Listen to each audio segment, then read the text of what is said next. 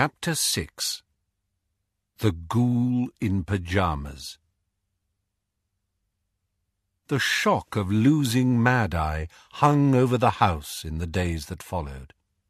Harry kept expecting to see him stumping in through the back door like the other Order members, who passed in and out to relay news. Harry felt that nothing but action would assuage his feelings of guilt and grief, and that he ought to set out on his mission to find and destroy Horcruxes as soon as possible. Well, you can't do anything about the... Ron mouthed the word Horcruxes. Till you're seventeen. You've still got the trace on you. And we can plan here as well as anywhere, can't we? Or, he dropped his voice to a whisper, do you reckon you already know where the you-know-whats are? No, Harry admitted. I think Hermione's been doing a bit of research, said Ron. She said she was saving it for when you got here. They were sitting at the breakfast table. Mr. Weasley and Bill had just left for work. Mrs. Weasley had gone upstairs to wake Hermione and Ginny, while Fleur had drifted off to take a bath. The trace'll break on the 31st, said Harry. That means I only need to stay here four days. Then I can... Five days, Ron corrected him firmly. We've got to stay for the wedding. They'll kill us if we miss it. Harry understood they to mean Fleur and Mrs. Weasley.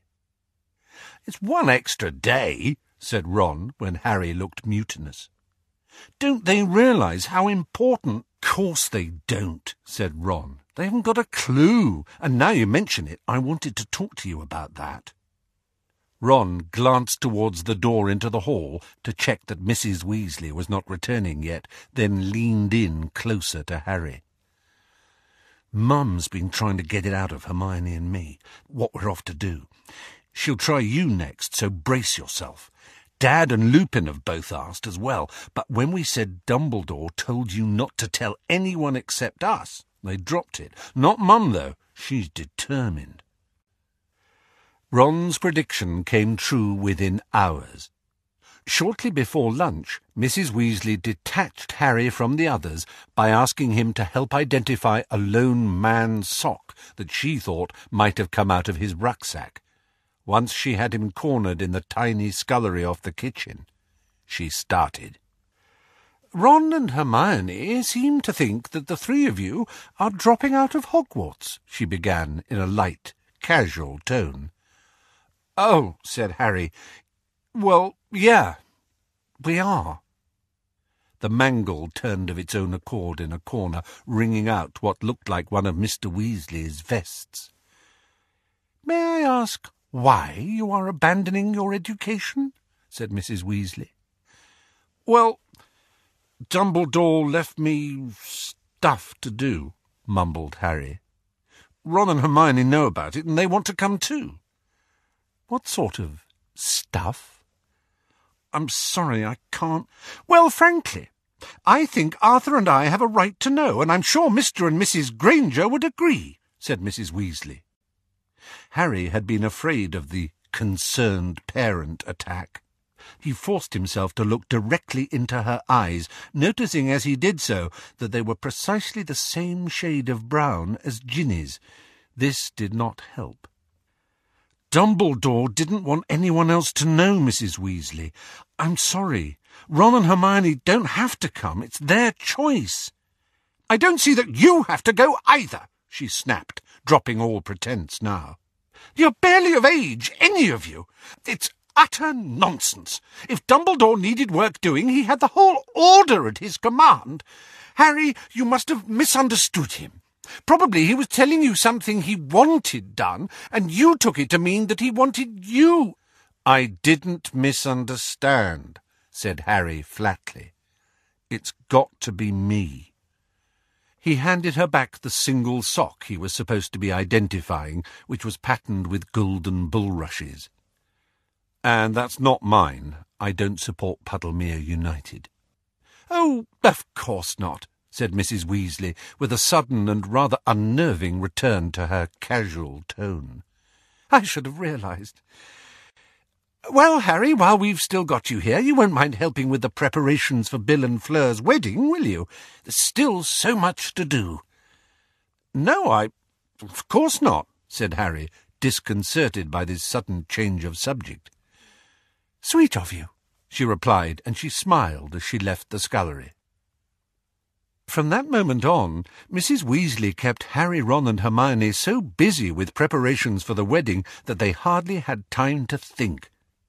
The kindest explanation of this behaviour would have been that Mrs. Weasley wanted to distract them all from thoughts of Mad-Eye and the terrors of their recent journey.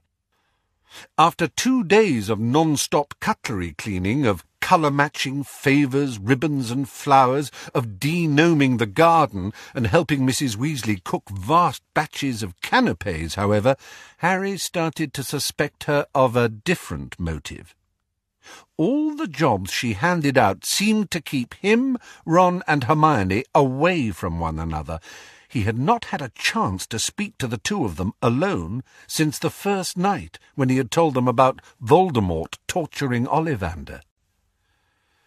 I think Mum thinks that if she can stop the three of you getting together and planning, she'll be able to delay you leaving, Ginny told Harry in an undertone as they laid the table for dinner on the third night of his stay. And then what does she think's going to happen? Harry muttered. Someone else might kill off Voldemort while she's holding us here, making vol au He had spoken without thinking, and saw Ginny's face whiten. So it's true, she said. That's what you're trying to do? Ah, no, I was joking, said Harry evasively. They stared at each other, and there was something more than shock in Ginny's expression. Suddenly Harry became aware that this was the first time that he had been alone with her since those stolen hours in secluded corners of the Hogwarts grounds. He was sure she was remembering them too. Both of them jumped as the door opened, and Mr. Weasley, Kingsley, and Bill walked in. They were often joined by other Order members for dinner now, because the Burrow had replaced number 12 Grimmauld Place as the headquarters. Mr. Weasley had explained that after the death of Dumbledore, their secret keeper, each of the people to whom Dumbledore had confided Grimmauld Place's location had become a secret keeper in turn. And as there are around twenty of us, that greatly dilutes the power of the Fidelius charm. Twenty times as many opportunities for the Death Eaters to get the secret out of somebody. We can't expect it to hold much longer. But surely Snape will have told the Death Eaters the address by now? asked Harry.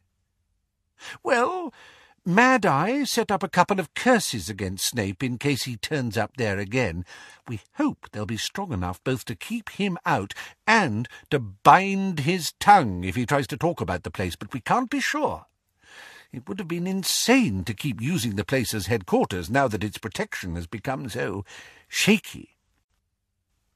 The kitchen was so crowded that evening it was difficult to manoeuvre knives and forks. Harry found himself crammed beside Ginny. The unsaid things that had just passed between them made him wish they had been separated by a few more people. He was trying so hard to avoid brushing her arm he could barely cut his chicken. No news about Mad-Eye?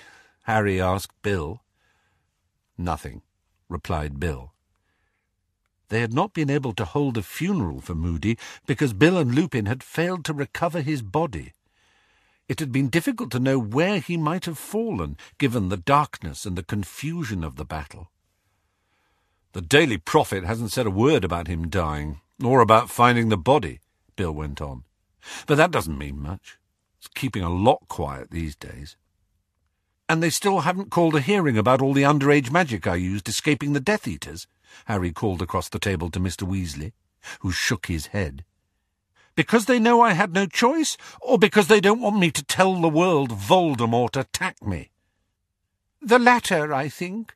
Scrimgeour doesn't want to admit that you-know-who is as powerful as he is, nor that Azkaban's seen a mass breakout. Yeah, why tell the public the truth? said Harry, clenching his knife so tightly that the faint scars on the back of his right hand stood out, white against his skin. I must not tell lies. Isn't anyone at the ministry prepared to stand up to him? asked Ron angrily. Of course, Ron, but people are terrified, Mr. Weasley replied. Terrified that they will be next to disappear, their children the next to be attacked. There are nasty rumours going round. I, for one, don't believe the Muggle Studies professor at Hogwarts resigned. She hasn't been seen for weeks now. Meanwhile, Scrimgeour remains shut up in his office all day. I just hope he's working on a plan. There was a pause in which Mrs. Weasley magicked the empty plates onto the side and served apple tart. We must decide how you will be disguised, Harry, said Fleur, once everyone had pudding. For the wedding, she added, when he looked confused. Of course, none of our guests are Death Eaters, but we cannot guarantee that they will not let something slip after they have had champagne. From this, Harry gathered that she still suspected Hagrid. Yes, good point, said Mrs. Weasley from the top of the table where she sat spectacles perched on the end of her nose, scanning an immense list of jobs that she had scribbled on a very long piece of parchment. Now, Ron, have you cleaned out your room yet? Why? exclaimed Ron, slamming his spoon down and glaring at his mother. Why does my room have to be cleaned out? Harry and I are fine with it the way it is. We are holding your brother's wedding here in a few days' time, young man. And are they getting married in my bedroom? asked Ron furiously. No, so why in the name of Merlin's saggy left? Don't talk to your mother like that, said Mr. Weasley firmly, and do as you're told.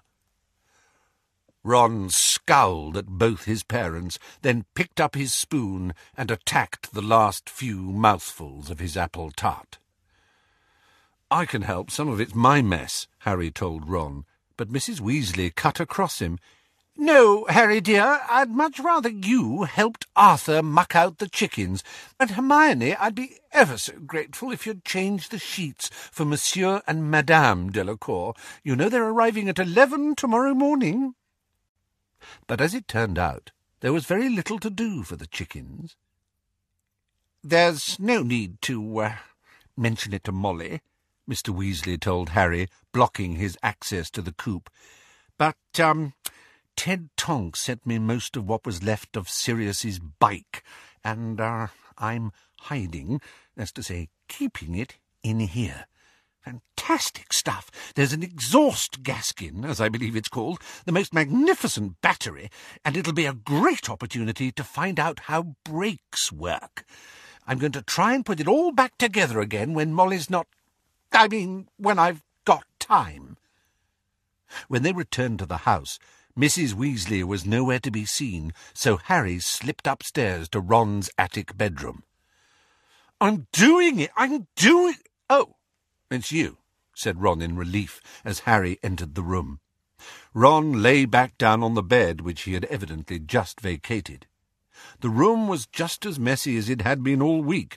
The only change was that Hermione was now sitting in the far corner, her fluffy ginger cat Crookshanks at her feet, sorting books, some of which Harry recognized as his own, into two enormous piles. Hi, Harry, she said, as he sat down on his camp bed. And how did you manage to get away? Oh, Ron's mum forgot that she asked Ginny and me to change the sheets yesterday, said Hermione. She threw numerology and grammatica onto one pile, and the rise and fall of the dark arts onto the other. We were just talking about Mad Eye, Ron told Harry. I reckon he might have survived. But Bill saw him hit by the killing curse, said Harry. Yeah, but Bill was under attack too, said Ron. How can he be sure what he saw? Even if the killing curse missed, Mad Eye still fell about a thousand feet, said Hermione, now weighing Quidditch teams of Britain and Ireland in her hand. He could have used a shield charm. Fleur said his wand was blasted out of his hand, said Harry. Well, all right, if you want him to be dead, said Ron grumpily, punching his pillow into a more comfortable shape. Of course we don't want him to be dead, said Hermione, looking shocked. It's dreadful that he's dead, but we're being realistic. For the first time, Harry imagined Mad Eye's body, broken as Dumbledore's had been, yet with that one eye still whizzing in its socket. He felt a stab of revulsion mixed with a bizarre desire to laugh. The Death Eaters probably tidied up after themselves. That's why no one's found him, said Ron wisely. Yeah, said Harry. Like Barty Crouch, turned into a bone and buried in Hagrid's front garden. They probably transfigured Moody and stuffed him. Don't! squealed Hermione. Startled, Harry looked over just in time to see her burst into tears over her copy of Spellman's syllabary. Oh, no, said Harry, struggling to get up from the old camp bed. Hermione, I wasn't trying to upset. But with a great creaking of rusty bed springs, Ron bounded off the bed and got there first. One arm around Hermione, he fished in his jeans pocket and withdrew a revolting-looking handkerchief that he had used to clean out the oven earlier. Hastily pulling out his wand, he pointed it at the rag and said, Tergeo! The wand siphoned off most of the grease. Looking rather pleased with himself, Ron handed the slightly smoking handkerchief to Hermione. Oh, thanks, Ron. I'm sorry. She blew her nose and hiccuped. It's just so awful, isn't it? right after Dumbledore, I just, just ne never imagined Mad Eye dying somehow. He seemed so tough. Yeah, I know, said Ron, giving her a squeeze. But you know what he'd say to us if he was here. Constant vigilance, said Hermione, mopping her eyes. That's right, said Ron, nodding. He'd tell us to learn from what happened to him. And what I've learned is not to trust that cowardly little squit Mundungus. Hermione gave a shaky laugh and leaned forwards to pick up two more books. A second later, Ron had snatched his arm back from around her shoulders. She had dropped the Monster Book of Monsters on his foot. The book had broken free from its restraining belt and snapped viciously at Ron's ankle. I'm sorry, I'm sorry, Hermione cried, as Harry wrenched the book from Ron's leg and retied it shut. What are you doing with all those books, anyway? Ron asked, limping back to his bed. Just trying to decide which ones to take with us, said Hermione, when we're looking for the Horcruxes. Oh, of course, said Ron, clapping a hand to his forehead. I forgot we'll be hunting down Voldemort in a mobile library. Ha ha, said Hermione, looking down at Spellman's syllabary. I wonder, will we need to translate runes? It's possible. I think we'd better take it to be safe. She dropped the syllabary onto the larger of the two piles and picked up Hogwarts, a history. Listen, said Harry. He had sat up straight. Ron and Hermione looked at him with similar mixtures of resignation and defiance. I know you said, after Dumbledore's funeral, that you wanted to come with me, Harry began. Here he goes, Ron said to Hermione, rolling his eyes. As we knew he would, she sighed, turning back to the books. You know, I think I will take Hogwarts a history. Even if we're not going back there, I don't think I'd feel right if I didn't have it with... Listen! said Harry again. No, Harry, you listen, said Hermione. We're coming with you. That was decided months ago, years, really. But shut up, Ron advised him. Are you sure you've thought this through? Harry persisted. Let's see, said Hermione, slamming Travels with Trolls onto the discarded pile with a rather fierce look. I've been packing for days, so we're ready to leave at a moment's notice, which, for your information, has included doing some pretty difficult magic, not to mention smuggling Mad-Eye's whole stock of polyjuice potion right under Ron's mum's nose. I've also modified my parents' memories so that they're convinced they're really called Wendell and Monica Wilkins and that their life's ambition is to move to Australia, which they have now done. That's to make it more difficult for Voldemort to track them down and interrogate them about me, or you, because unfortunately I've told them quite a bit about you. Assuming I survive our hunt for the Horcruxes, I'll find Mum and Dad and lift the enchantment. If I don't, well, I think I've cast a good enough charm to keep them safe and happy. Wendell and Monica Wilkins don't know that they've got a daughter, you see. Hermione's eyes were swimming with tears again. Ron got back off the bed, put his arm around her once more, and frowned at Harry as though reproaching him for lack of tact. Harry could not think of anything to say, not least because it was highly unusual for Ron to be teaching anyone else tact. I... Hermione, I'm sorry. I didn't... didn't realize that Ron and I know perfectly well what might happen if we come with you. Well, we do. Ron, show Harry what you've done. No, he's just eaten, said Ron. Go on. He needs to know. Oh, right. Harry, come here. For the second time, Ron withdrew his arm from around Hermione and stumped over to the door. Come on. Why? Harry asked, following Ron out of the room onto the tiny landing. Descendo, muttered Ron, pointing his wand at the low ceiling.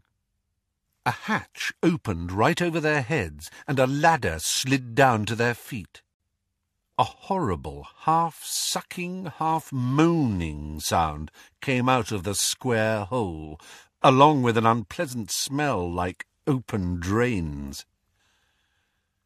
That's your ghoul, isn't it? asked Harry, who had never actually met the creature that sometimes disrupted the nightly silence. Yeah, it is, said Ron, climbing the ladder. Come and have a look at him. Harry followed Ron up the few short steps into the tiny attic space.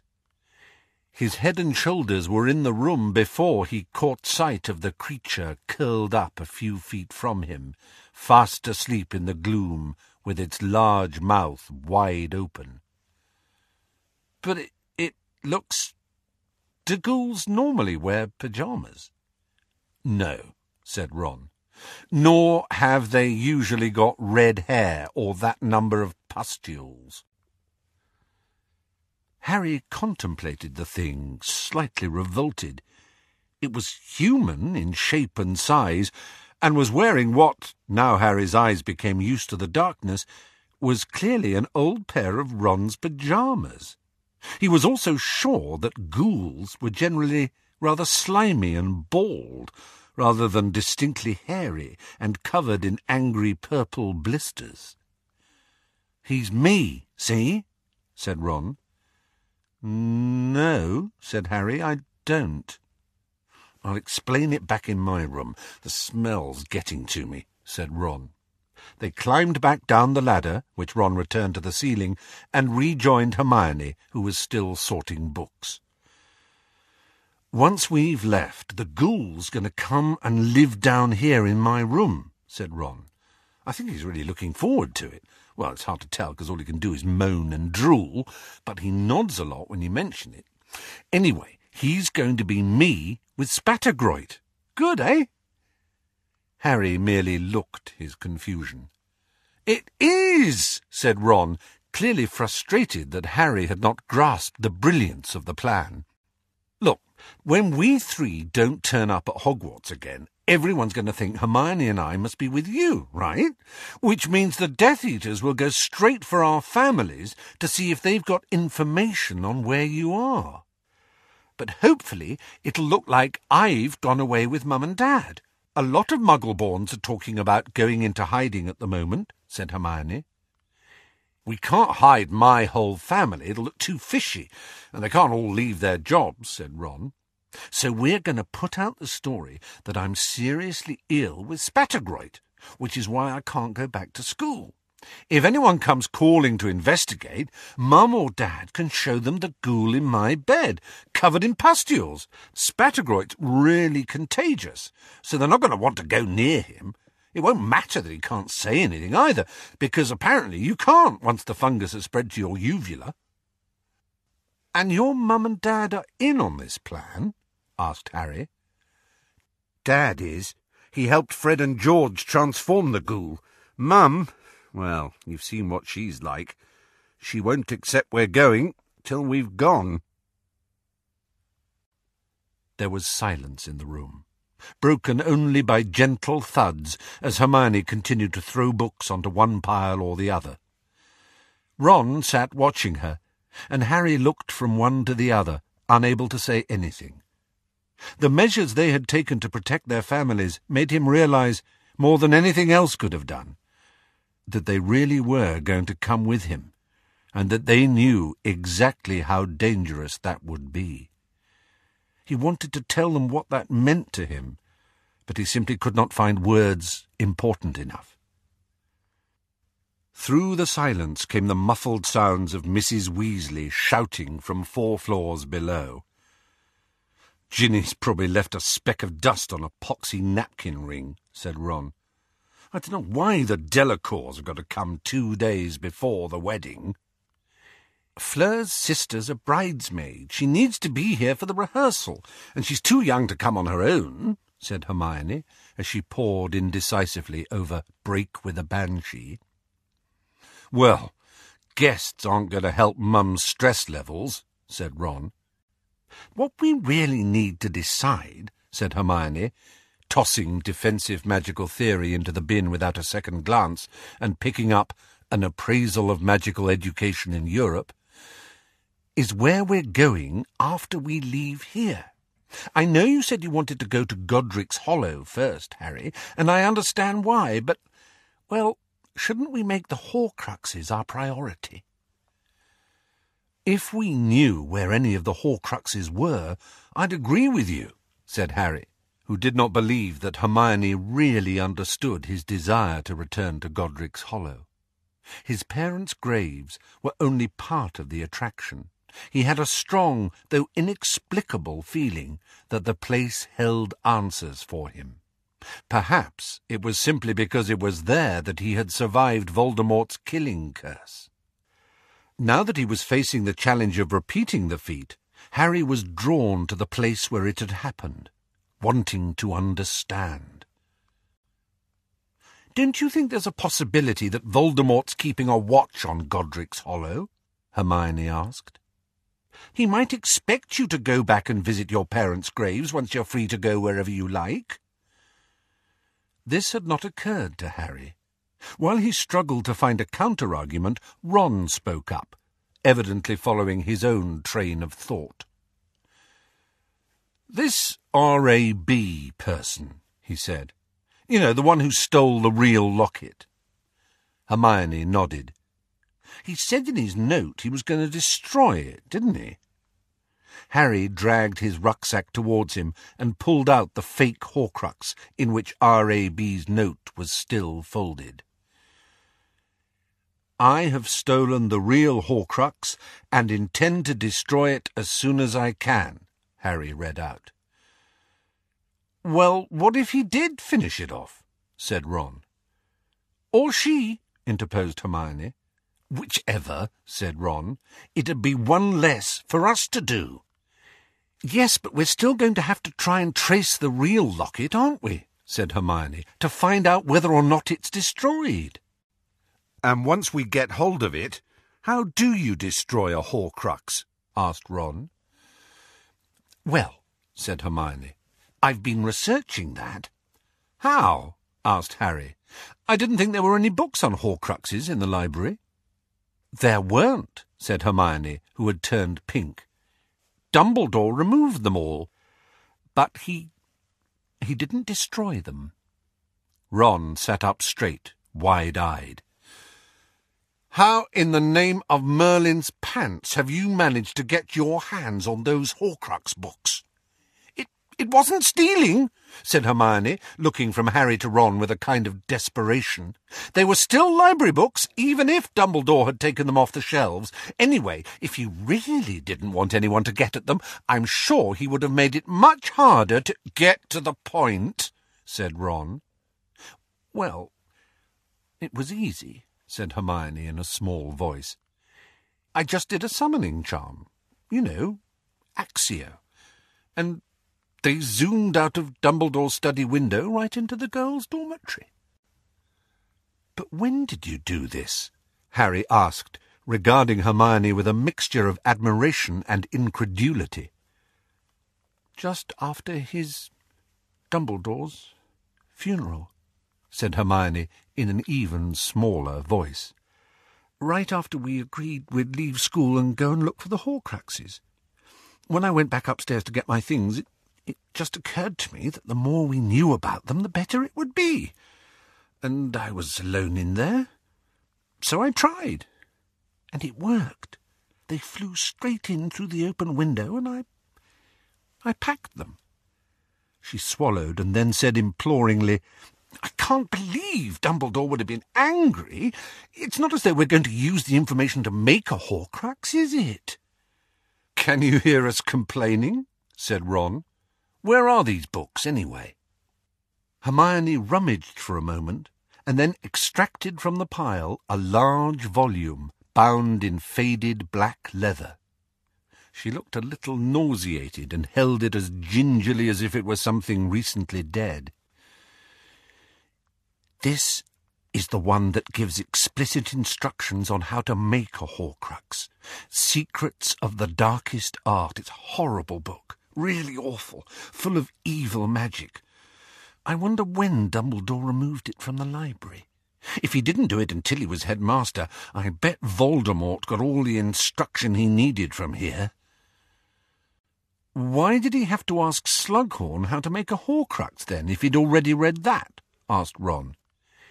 He only approached Slughorn to find out what would happen if you split your soul into seven, said Harry. Dumbledore was sure Riddle already knew how to make a Horcrux by the time he asked Slughorn about them. I think you're right, Hermione. That could easily have been where he got the information. And the more I've read about them, said Hermione, the more horrible they seem, and the less I can believe that he actually made six. It warns in this book how unstable you make the rest of your soul by ripping it, and that's just by making one Horcrux. Harry remembered what Dumbledore had said about Voldemort moving beyond usual evil. Isn't there any way of putting yourself back together? Ron asked. Yes, said Hermione with a hollow smile but it would be excruciatingly painful. Why, how do you do it? asked Harry. Remorse, said Hermione. You've got to really feel what you've done. There's a footnote. Apparently the pain of it can destroy you. I can't see Voldemort attempting it somehow, can you? No, said Ron, before Harry could answer. So does it say how to destroy Horcruxes in that book? Yes, said Hermione, now turning the fragile pages as if examining rotting entrails. Because it warns dark wizards how strong they have to make the enchantments on them. From all that I've read, what Harry did to Riddle's diary was one of the few really foolproof ways of destroying a Horcrux. What, stabbing it with a basilisk fang? asked Harry. Oh, well, lucky we've got such a large supply of basilisk fangs, then, said Ron. I was wondering what we're going to do with them. It doesn't have to be a basilisk fang, said Hermione patiently. It has to be something so destructive that the Horcrux can't repair itself. Basilisk venom only has one antidote, and it's incredibly rare. Phoenix tears, said Harry, nodding. Exactly, said Hermione. Our problem is that there are very few substances as destructive as basilisk venom, and they're all dangerous to carry around with you. That's a problem we're going to have to solve, though, because ripping, smashing, or crushing a Horcrux won't do the trick. You've got to put it beyond magical repair. But even if we wreck the thing it lives in, said Ron, why can't the bit of soul in it just go and live in something else? Because a Horcrux is the complete opposite of a human being. Seeing that Harry and Ron looked thoroughly confused, Hermione hurried on. Look, if I picked up a sword right now, Ron, and ran you through with it, I wouldn't damage your soul at all. Which would be a real comfort to me, I'm sure, said Ron. Harry laughed. It should be, actually. But my point is that whatever happens to your body, your soul will survive untouched, said Hermione. But it's the other way round with a Horcrux. The fragment of soul inside it depends on its container, its enchanted body, for survival. It can't exist without it.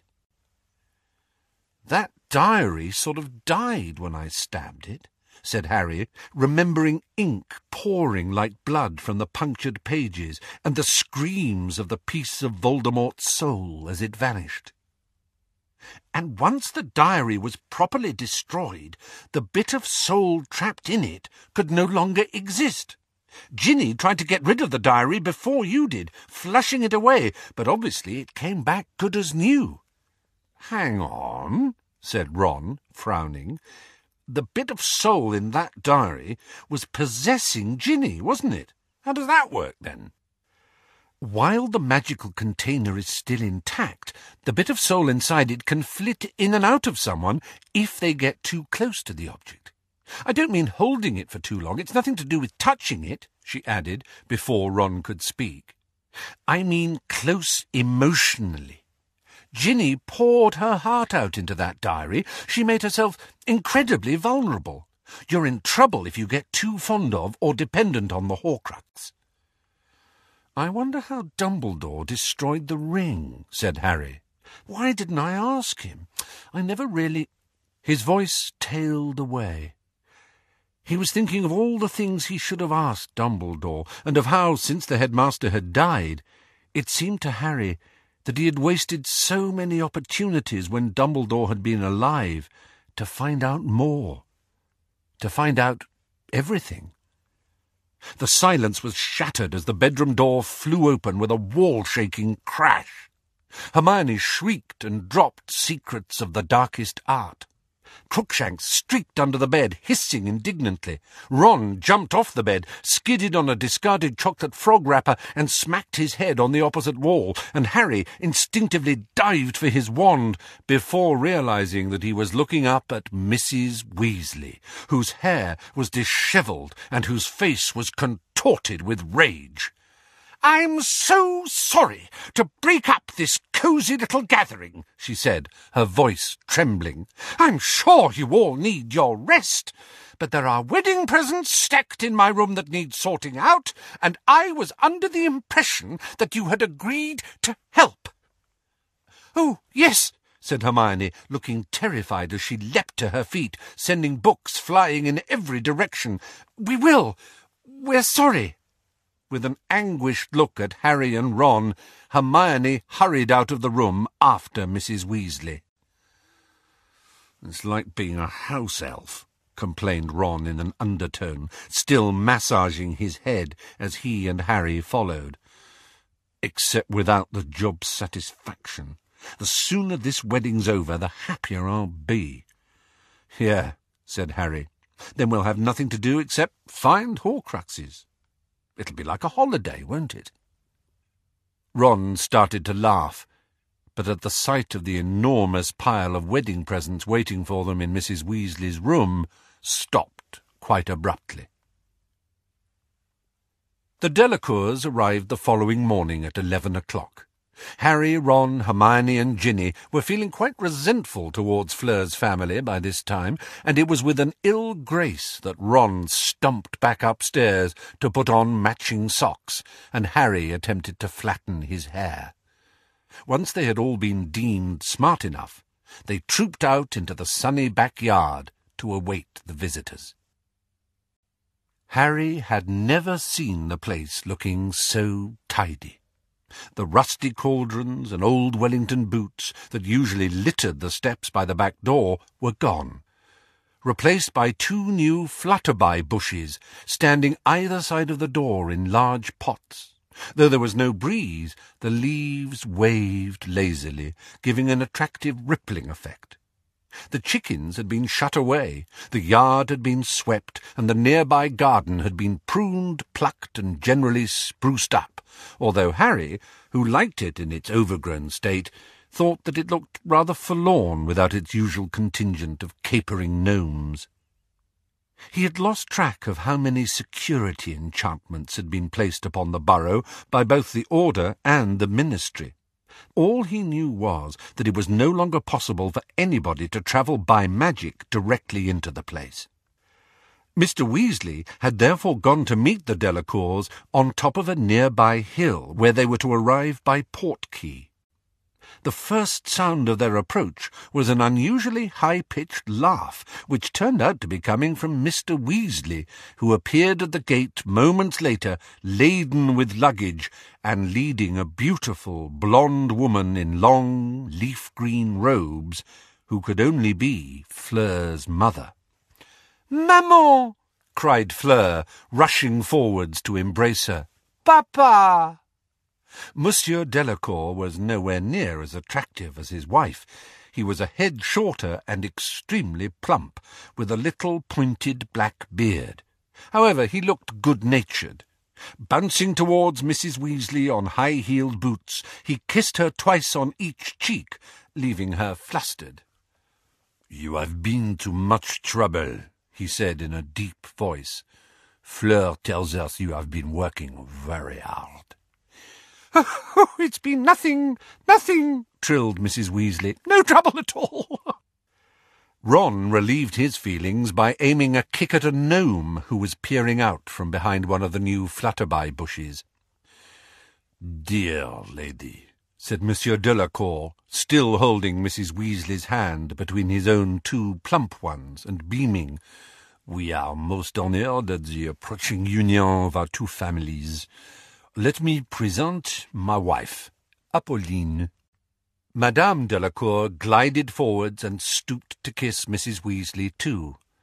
Enchantée, she said. Your husband has been telling us such amusing stories. Mr. Weasley gave a maniacal laugh. Mrs. Weasley threw him a look, upon which he became immediately silent, and assumed an expression appropriate to the sick-bed of a close friend.